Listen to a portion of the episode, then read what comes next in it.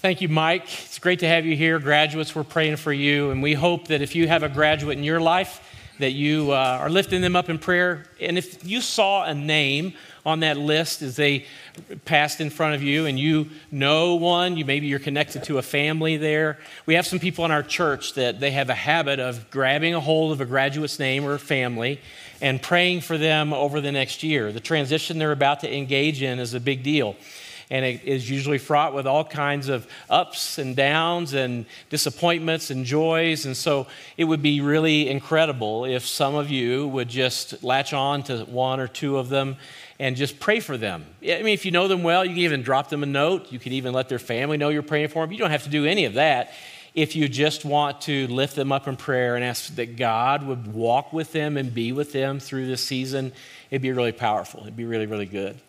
So, we're in a new series that we kicked off last week at the park. And uh, this new series hopefully will give us some guidance as we make it through the summer. Before we get into that, though, we want to pass the baton a bit from uh, some people that have loved our students so well uh, to Mike. As you know, we've been praying for Mike and his arrival. Um, back in 2017, our student ministry and family ministry went through a transition.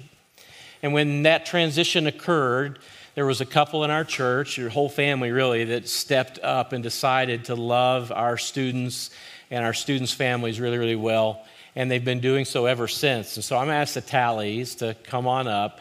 Don and Chrissy Tally are in the room. And uh, they began investing their time. Yeah, you can clap for them. We're going to do it a couple times. Yep.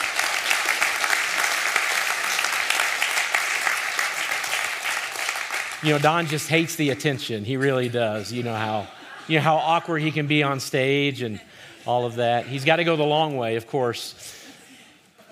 Before we got started, Debbie made sure the ramp was cleared. And so, over the last three or four years, the Tallies have invested their time and energy. Now, I don't know if you know that Don works for Youth for Christ and has for many years.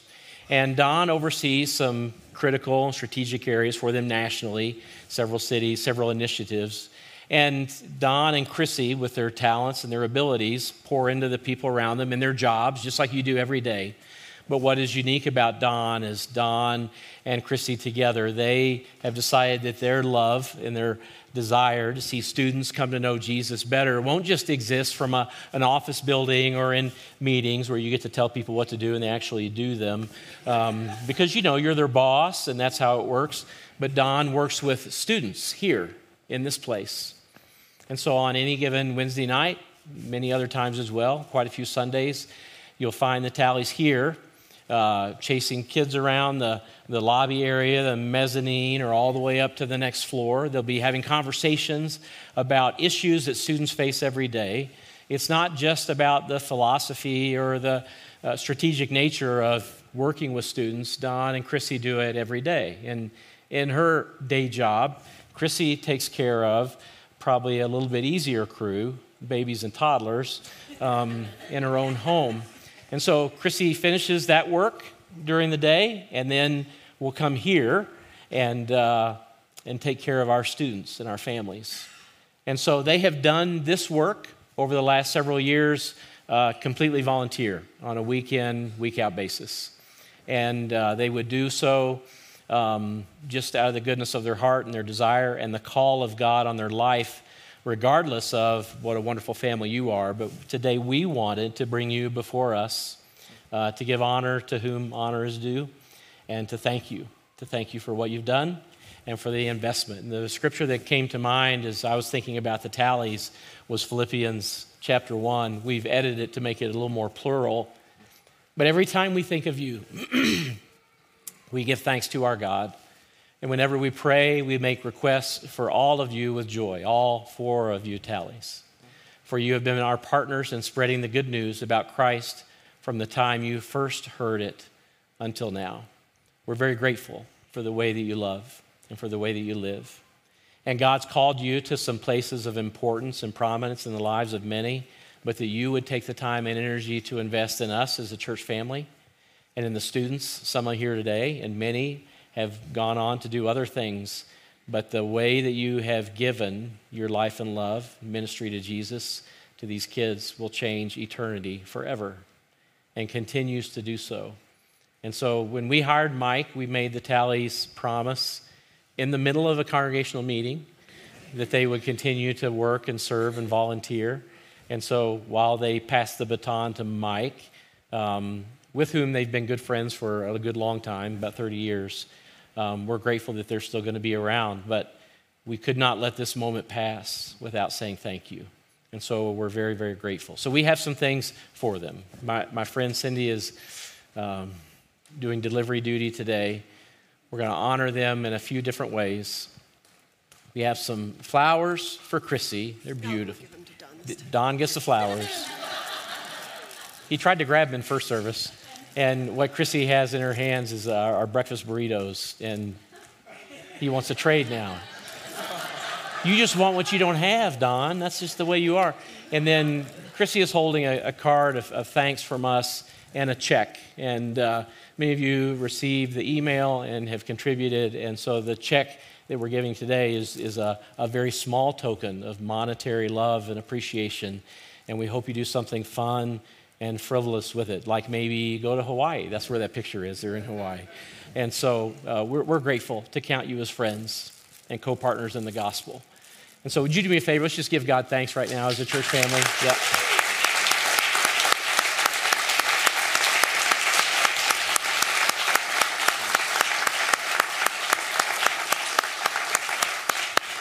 Let's pray together. Lord, we're grateful for the Tallies and for the way that you have given us the opportunity to know them and to experience their ministry.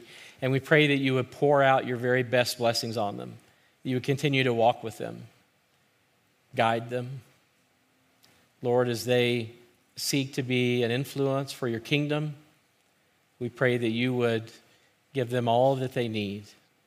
We pray for the girls. We pray for their extended family, some who are here today.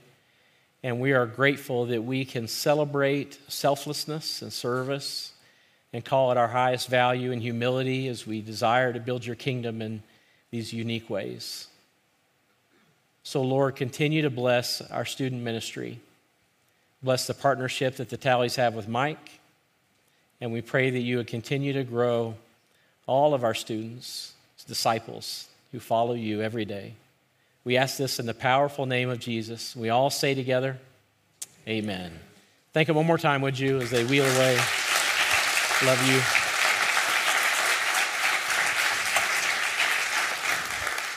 So, about a year ago, uh, Don and Christy said, You know, we're bringing this chair to church every week. Could we just, we have an extra one, could we just keep it here? And we, I said, Yeah, yeah, let's just keep it in my office. And so, his chair that he's in right now stays in my office. And uh, what Don didn't know until a few weeks ago is I drive it around all week. and it's not that easy to drive. He makes it look so easy. I've taken out a couple walls that we've had repaired. So, not out of the church offering. I just did that. So, so I'm grateful for Don and Christy, and I think they're an example of the very thing that we're going to talk about today, and the one verse that we'll hit on today. And I'll tell you a little bit about this series and why it matters and what we're trying to do, and if uh, if this thought. Uh, hits the graduates uh, in terms of a bullseye, and that's just extra as well because I think it's applicable and important for us to consider. A couple years ago, I guess it was a few years ago now, Donna and I were over in Arches National Park. How many of you have been to Arches? You've been to, are you seen some of the Arches? It's beautiful. It's one of our favorite places. Uh, we love the desert and the dryness of it and the heat of it. And there's a hike there that we had heard about that we'd never done. It's, it's through a place called the Fiery Furnace there in Arches. And you have to have a permit. And usually, when we've been there before, we've had our boys with us, so we've not been sure about doing this kind of hike. It's a pretty involved and intricate hike. There's an area, if you see it from above, it looks absolutely incredible, of fins that are very closely situated together in, in arches. This area called the fiery furnace is like a, uh, probably the best thing to compare it to is a corn maze, except it doesn't involve corn, it involves rocks. And so it's not very forgiving. You can't find your way or part the corn and find a new path to walk. There are rocks everywhere, and these fins create a path for you. And some time ago, a hiker found a path and marked the path. And then the National Park Service came in and made the path a little more obvious and visible for people like me and you to hike it. So we got our permit and we decided we're going to hike it on a given day. And it was a hot day and it's a little bit risky. If you, if you get lost in, a, in the maze of these fins, you can find yourself, well, this is why you have to have a permit. They need to know at six, seven o'clock at night whether or not they should send the park ranger after you. Uh, because you don't want to spend the night in the desert, and odds are, if it's that late, you're water depleted. They did create this path with little tiny, I'm going to show you with my hand how big they are, arrows that are about this big, that are about the color of the rock. Well, they didn't want to deface the beauty of the place, and they want you to know that it's a risky hike to take. And if you make a wrong turn, you can find yourself going up into a dead end area and then having to backtrack if you can't find the arrows or you find an arrow that isn't a part of the, the leg of the hike that you're on, you will end up lost. There was a man in front of us that was on the hike, and so we tried to pay close attention to whether or not he knew where he was or not. And we looked for our arrows, and at least two or three times we thought, we are not on the right path. There's no way. And so we would backtrack. A little bit nerve wracking, but eventually we found our way and made a new friend with this gentleman. We even got a picture, the three of us together, once we came out of the fiery furnace. They call it that because of the heat and because it's a little bit difficult to escape once you're inside. I don't know if you've ever felt this way in your life where you would just love it if you could come upon a moment in your life, whether it's uh, the complexity of a relationship, maybe a job change, or maybe you're not sure about whether to go right or left, or go forward or stop, or rest a while, or press on harder down the same path that you're on.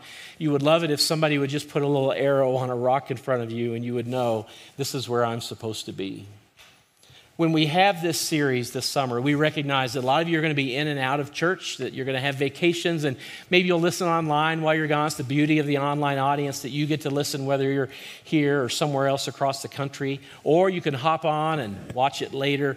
But our hope is that this summer we can use one verse at a time to reorient ourselves toward what matters most, maybe even sift our values a little bit maybe recalibrate our compass. We used the illustration last week of a pilot who knows that he's flying into a cloud bank and he recognizes that his inner ear is about to play tricks on him, and he better pay very close attention to his instrument panel because if not, he can steer himself directly into the side of a mountain or maybe even inexplicably navigating the plane into the ground, believing that he is headed the right direction, but finds himself in trouble.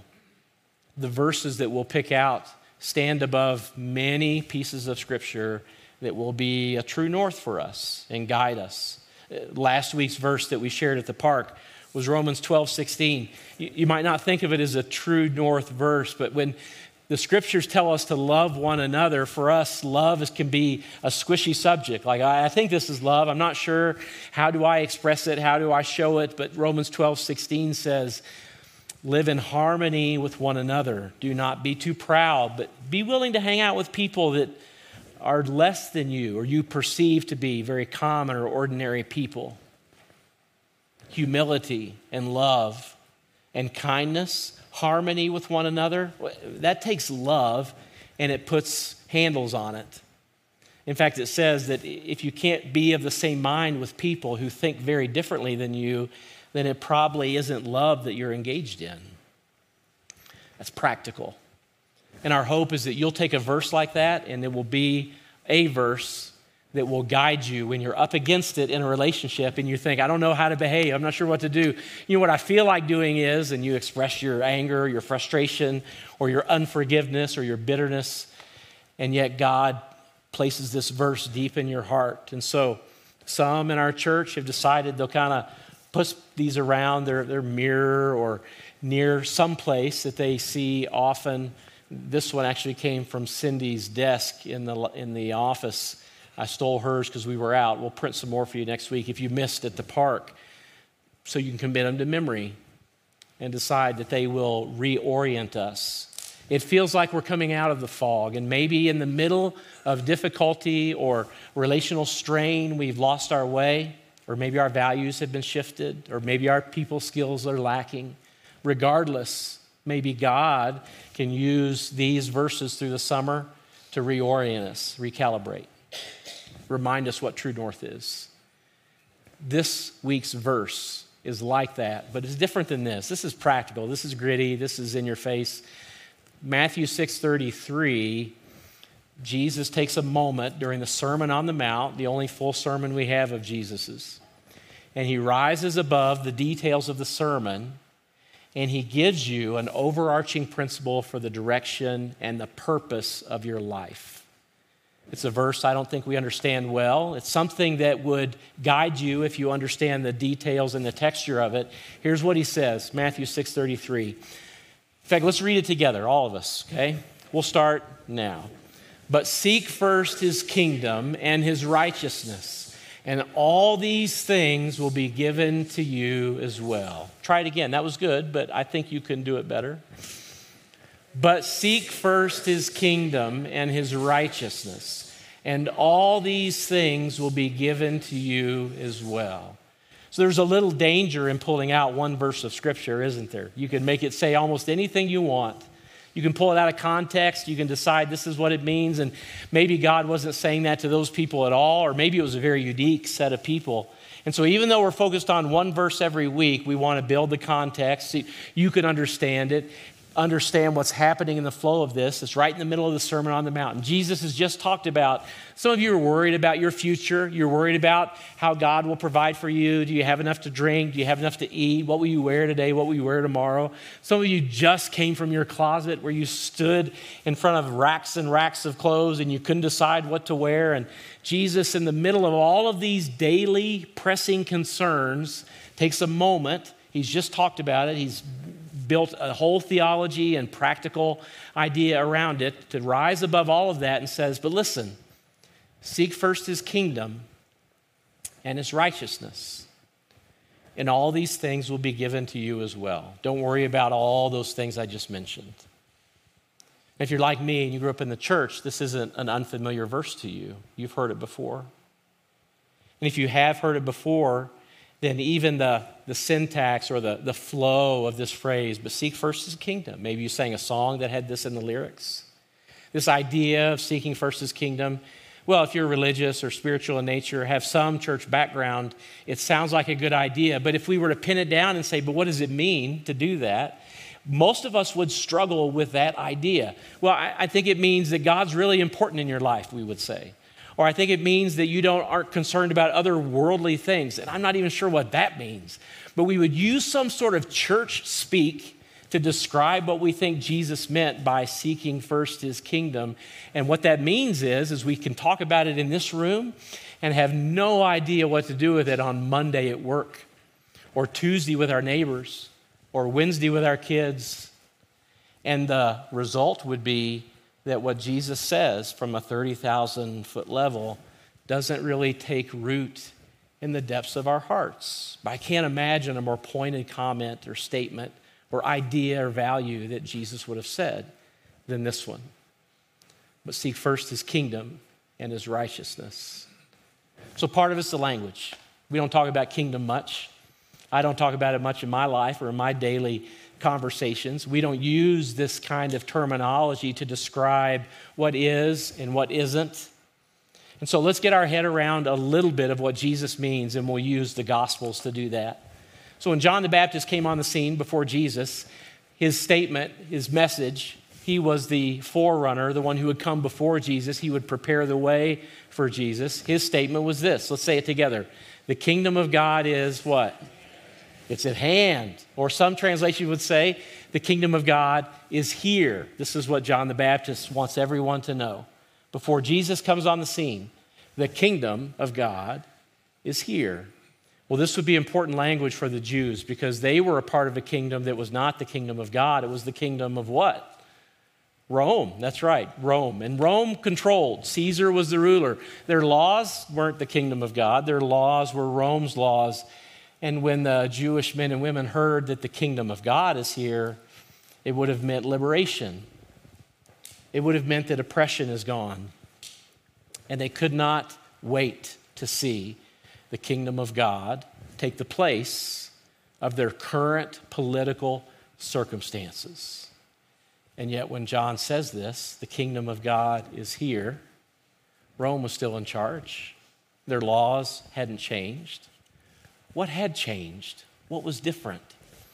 The Gospels indicate that in the middle of what would have been the same, the same as a month ago, the same as 10 years ago, as the Roman kingdom continued to grow in power and expand, that something spiritual happened when Jesus came, something unique. And it changed everything. But it didn't change everything for everybody, only for those who had eyes to see and ears to hear. John says, the kingdom of God is at hand. And what was true then is true today and it's true here, and it's true now. Jesus had a few conversations with people about what all this meant. It, Jesus would do this by saying to somebody, uh, What do you think it means to know and love God? Occasionally, somebody would ask Jesus that same question, and then a little debate would ensue. This is how rabbis would operate. Someone would throw up an idea, and then the rabbis nearby would smack it like a pinata, and they would argue about it. My professor, rabbi, professor, Jewish professor that I had when I was in school, getting my master's, he would say, if you have two rabbis in a room, you have three opinions. And so this was his way of saying rabbis love to argue. And so Jesus stepped into that culture and they would argue about the most important issues, religiously speaking, that existed for all of the Jews. And so Jesus would say, What do you think is the most important commandment? And this didn't happen just once, it happened several times. And usually the answer would come from an expert in the law, the Old Testament law, a Pharisee, and he would say, Well, the most important commandment is, and you know what he would say, is to love the Lord your God with all your heart, soul, mind, and strength. And then somebody answered very thoughtfully on a given day, but the second most important commandment is a lot like it, and it is love your neighbor as yourself. There was a time when somebody nearby expert in the law, gave the same answer that Jesus gave at another time. And Jesus looked at this man and said to him, You are not far from the kingdom of God. That's close, isn't it? That's what not far means. And when he says this, everyone kind of hushed, understood what Jesus had said, and then it says in the scriptures that no one dared ask him another question after that. They just wanted to sit in that moment. It's like when the teacher says, You got it right. This is what they wanted, just to sit in this moment. So if the kingdom of God is here, and when somebody talks about what it means to love God and love other people, Jesus says, You are not far from the kingdom of God. Then we know something about love is expressed when Jesus says that you and I are to seek first the kingdom, that, that love or how we treat one another is central to what it means to seek the kingdom. And when we seek the kingdom in this way, now we're beginning to put handles on this vague, spiritual, even religious sounding statement that Jesus said. But seek first the kingdom of God. Jesus was chatting with another Pharisee at, at one point in time. And when he was chatting with them and having this discussion with these Pharisees, the Pharisees were asking Jesus the question, when will the kingdom of God arrive? Well, they had missed John the Baptist's message and they missed much of what Jesus had to say about the kingdom. And so Jesus just looked at them and said, The kingdom of God is what? It's already here, it's among you. Some translations say the kingdom of God is within you. It's terribly difficult to translate the phrase, but what Jesus was saying is if you have eyes to see and ears to hear, if you have any awareness, the kingdom of God is present, it's here. And yet it seems to be this way for some and not for others. Some people live their lives with a specific kind of compass, a, a, true north that directs them toward gaining or accumulating. And that gaining or accumulating could be power, it could be wealth, it could be influence, it could be friends, it could be joy, it could be any of the things that provide us some sense of meaning or pleasure about our lives. But Jesus says, but seek first. Ah, there's so many good gifts that God can give you. Things that you can receive and enjoy and eat and experience and take in. But seek first his kingdom. What would that mean? What would it look like if you did that on Tuesday this week? Well, there are a couple experiences from the Gospels that help us grasp this. But the truth is, almost every page of the Gospel, Jesus talks about the kingdom. He tells parable after parable. He interacts with people. He gives them advice. He guides them toward a path of life. He makes life hard on others. He seems to set other people free. In fact, you can't open up the pages of Matthew, Mark, Luke, and John without grasping something about the kingdom of God. Jesus talks about it over and over and over again. But there are two moments that I'll point you to that will help maybe if you take Matthew 6:33 and just begin to put it deep in your heart into the soil that God has provided there, it could be that you will begin to see the world differently. You'll begin to see your job differently. You'll begin to see some of your relationships differently. It could be that your values will begin to shift and you'll prioritize different things. It doesn't mean you won't be productive or successful or pursue whatever it is you're pursuing now, but it could be that God will begin to reorder your heart. And when you fly into the depth of a cloud bank, for example, during a pandemic or some difficulty in your life, you'll have this true north that will guide your path.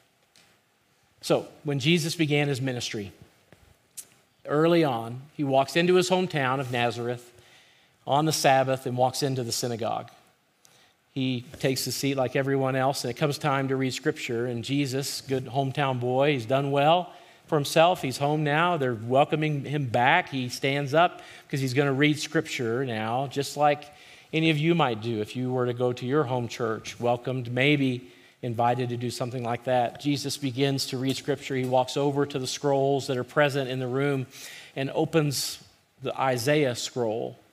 And when he does, he begins to read these verses. The Spirit of the Lord is on me because he has anointed me to proclaim good news to the who? To the poor. Now, just pause for just a second. Jesus could have read anything. Any from the, anything from the prophets, the Torah, the Old Testament. And he picks these verses. Good news to the poor. He has sent me to proclaim freedom for the, for the prisoners and recovery of sight for the who? The blind. And to set the who? The oppressed free. And to proclaim the year of the Lord's favor. And then he rolls up the scroll, puts it back, and then he has a seat. And he says, Today, the kingdom of God is at hand. He said it differently in church that day. What he said was, This scripture has been fulfilled in your hearing. In other words, this is happening now. And yet there were people there who were poor that didn't feel anything but poor. There were people there who were oppressed that didn't feel free. There were people there probably that had all kinds of spiritual blindness that didn't even understand what he was saying. In fact, Jesus goes on to explain the power of the gospel, and the religious people in the room got so mad they tried to drag him out to the edge of town and kill him before his ministry even began. If you grasp the enormity of that moment and understand that it was a group of religious people that tried to stop the power of the gospel, then the fact that you're even sitting in a church ought to send a shiver through you.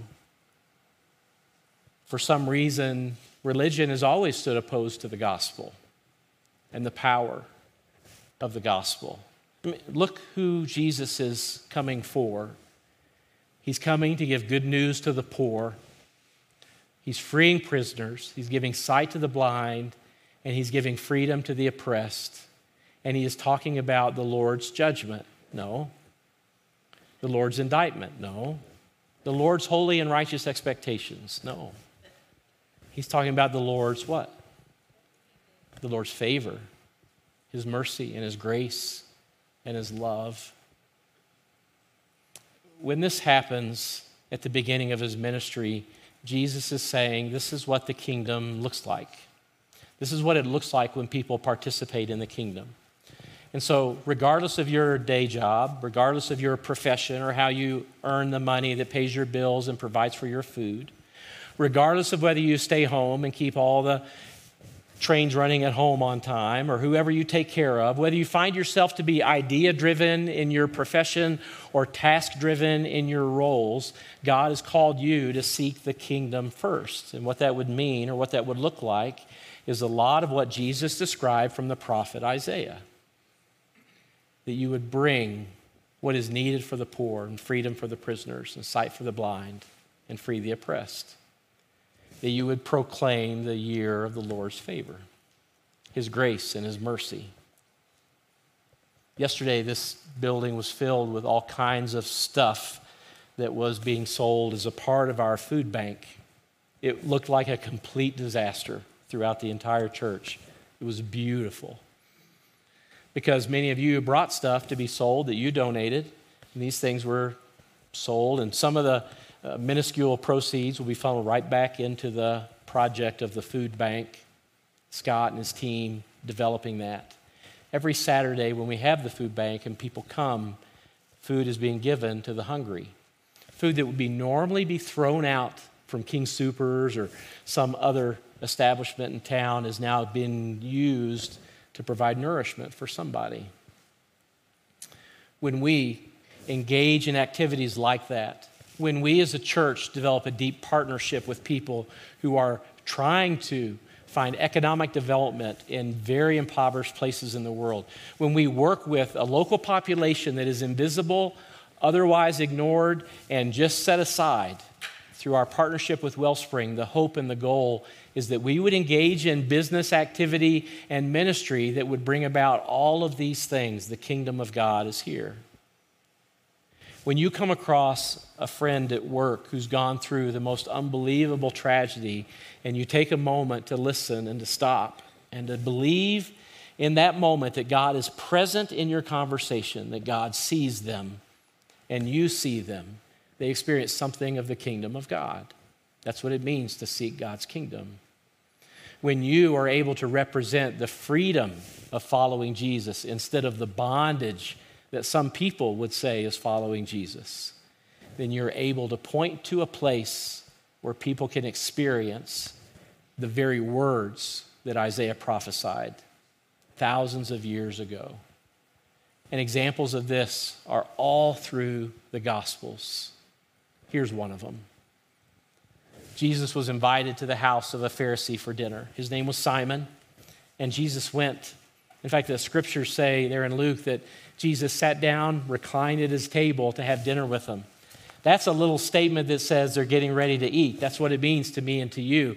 You invite me to your house, and I will come for dinner because I'm a glutton. That's what I do. I eat. And when I eat, I just I want to eat. This is the food. When Jesus reclined at the table, the home of Simon the Pharisee, it wasn't because he was hungry. In fact, every Jewish man and woman that reads that phrase in the Gospels, they would know that what Jesus is saying to this man who is a religious leader is, I take you as mine, and you take me as yours. We are together. It's what the Jewish community would call table fellowship, and it means we are of the same family. And so he does this with this man who is a Pharisee and probably diametrically opposed to the essence of the gospel. But Jesus says, We're together in this. So he sits down to eat, and I imagine this happened probably in his home, but probably sort of an outside eating area because a woman who knew Jesus was in town came by and interrupted the dinner.